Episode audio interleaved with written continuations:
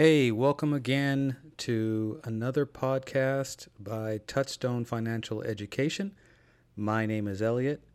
This is going to be the last in the series of podcasts that I do on the basics. I've run from different types of accounts to some basic indicators to asset allocation. All right, this is the last in that series, and today we're going to talk about how to look for investments. Now, you might think that's kind of odd in a time when the markets are just absolutely ugly, but believe it or not, this is the time when you want to start doing your homework. All right. So, once again, my name is Elliott. This is Touchstone Financial Education. You can find us at touchstonefinancialeducation.com. That's the website. Send an email, shout out. Maybe uh, if you have some questions, you can leave uh, some questions there and I'll answer them through the podcast. I can also be found on LinkedIn. Uh, my name again is Elliott, last name Cox. You'll see my pic and, of course, my profile there. Send me a message, say hello, shout out to all my international listeners. Thank you guys. I really appreciate it.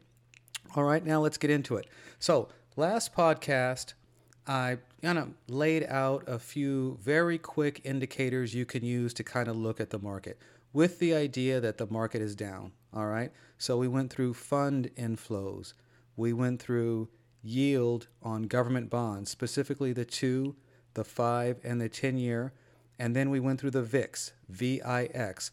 All of these are used to determine immediate sentiment in the market. That means just kind of where things are, how people are feeling. That inflow number, briefly, is just where are people placing their money in mutual funds or ETFs, exchange traded funds? Equity funds, bond funds, or money market. And right now, more money is flowing into bond and money market funds. That yield on the 10 year is above 3%. Okay. We've also seen the two and five year earning more than the 10 year, which is called a yield curve inversion, which signals a recession. It also signals a pullback in the market, pretty much all of which we're having. We could be in a recession right now and not even know it. The VIX, the higher the number, the more volatile the market. So last year, the VIX was trading between like 14 and $20 a share. Um, this year, it's been as high as 38. It's in the low to mid 30s right now. Okay. So, all that being said, we know the market is ugly. Okay, we can feel it, we can see it. All right, so what do we do about it? Well, we do our homework. All right, we don't want to wait until the markets are moving back up, they're screaming along, and we forget about these bad days. We want to start strategizing now. Okay, so I'm going to provide a little bit of a framework today on kind of how to do that. And so, what I like to do is imagine uh, a pyramid, and let's turn that pyramid upside down so that the broad base is facing the sky and the point is on the ground. Okay, we're going to have an upside, de- upside down pyramid approach to investing today. And the reason I do that is because at the broadest base of the pyramid, here is where we want to just take a look at the news. That's it. Doesn't have to be market news, it could be anything global. Okay? We want to know what's going on in the world first and foremost. Inflation, interest rates, trade tensions with trading partners, uh, conflict in Central Western Europe. All right, what does that all do in terms of creating problems or perhaps opportunities for investment?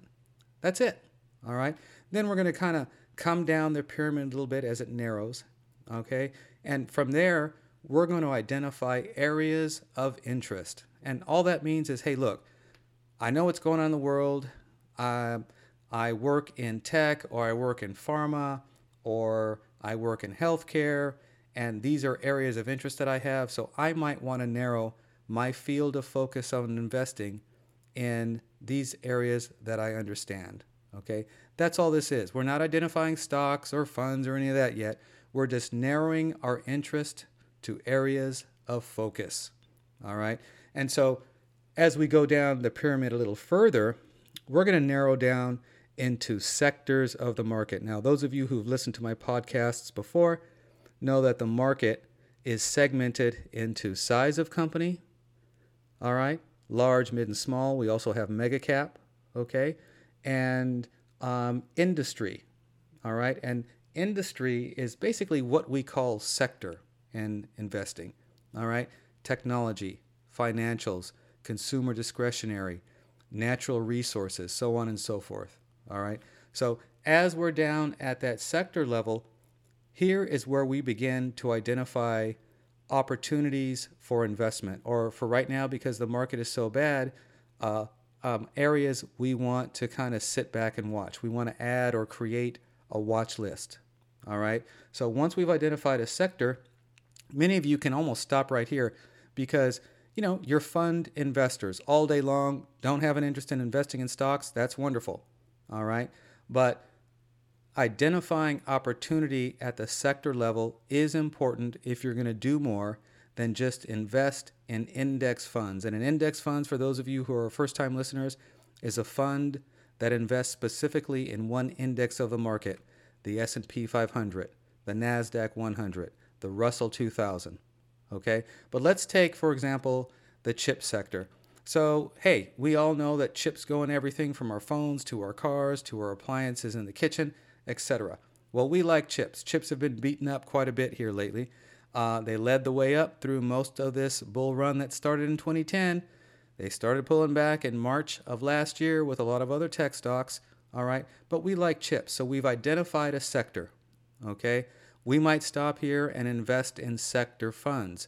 For those of us who want to continue on and identify individual stock positions, this is kind of where we start looking at individual companies within that sector. All right. And a great way to do that, a quick way to do that, is to use what's called a screener. Now, um, screeners are pretty common. They're on your investment platform through your 401k. For those of you who have accounts elsewhere outside of your 401k, IRAs and brokerage, etc., they're on your platform there as well. And what a screener allows us to do is set up parameters around different indicators where you're using. Okay, and an indicator is just something we're looking for to ensure that our investment will be successful, hopefully. All right, like earnings per share, dividend yield, revenue number, uh, maybe an uptick in uh, analysts' expectations, which I'll get to in a second when I talk more about stocks. Okay, so we want to use these screeners to help us identify more narrow opportunities in the market. And right now, we're not going to pull the trigger, we're not going to buy anything. We're just identifying opportunity and setting up a watch list.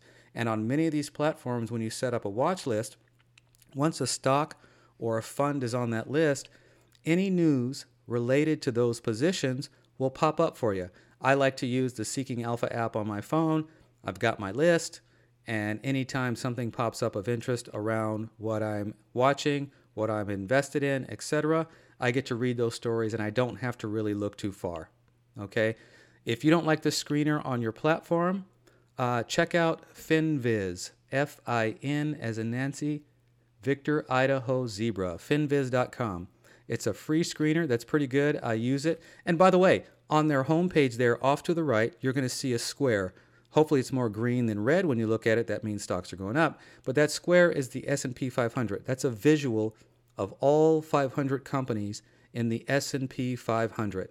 The size of the square represents the proportion that company um, uh, sits within the index itself. So you can click on it, make it big. You'll see all 500 companies. So if you have an S&P 500 fund, you have all of those companies in that fund. All right. So we've gone from the macro, we've gone from the big. The base of our pyramid is facing the sky. We just want to figure out what's going on in the world.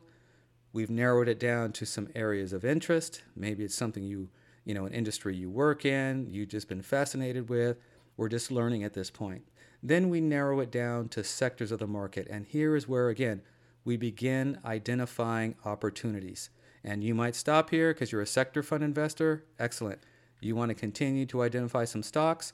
This is where we start getting more focused, and we can use those screeners on our platform or FinViz or a watch list through Seeking Alpha, etc. Okay, this just helps us make better decisions. This just helps us eliminate the emotional pull that uh, a lot of times investing in individual stocks or sector funds kind of, you know, puts that that feeling in your stomach. You're not quite sure. We're just eliminating that emotional component by creating a template of pursuing investment opportunity when the markets aren't ripe for investment just yet. That's it.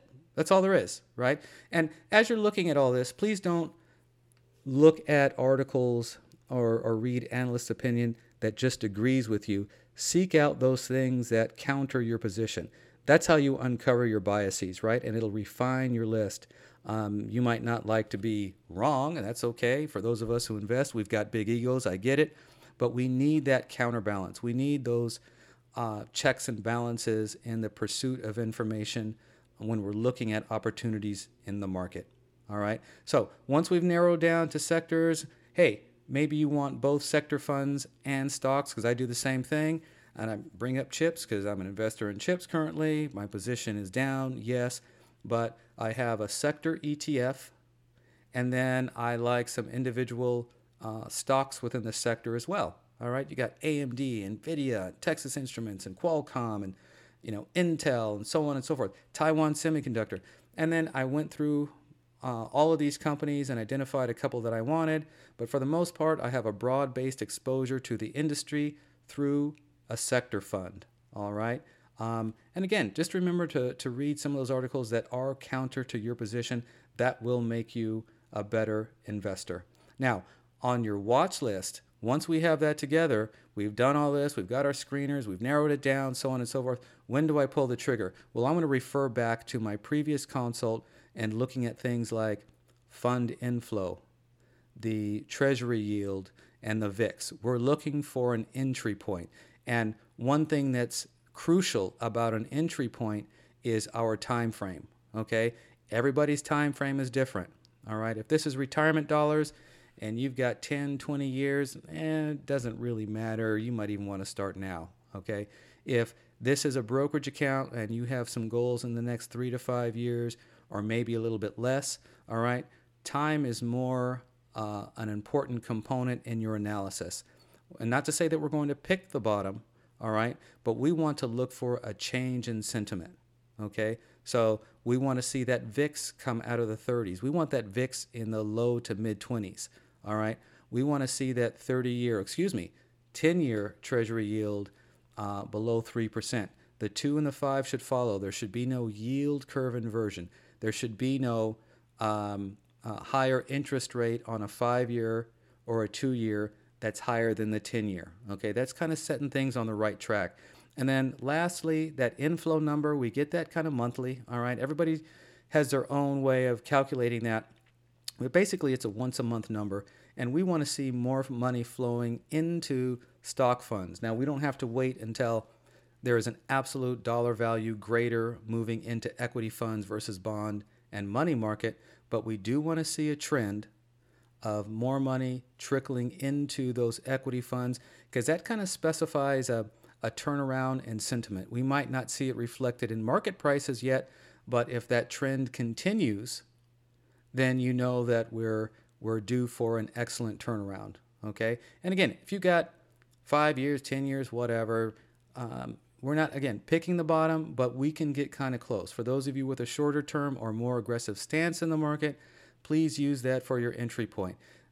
Just a few hours before I made this, you know, Adobe guided lower, right? We know that Microsoft guided lower. So a lot of big tech companies are guiding lower. What, what does that mean in an environment where the market's already down? In the case of the NASDAQ, in the case of a lot of tech stocks, you know, they're down 30, 40, 50% in the last 12 months, all right?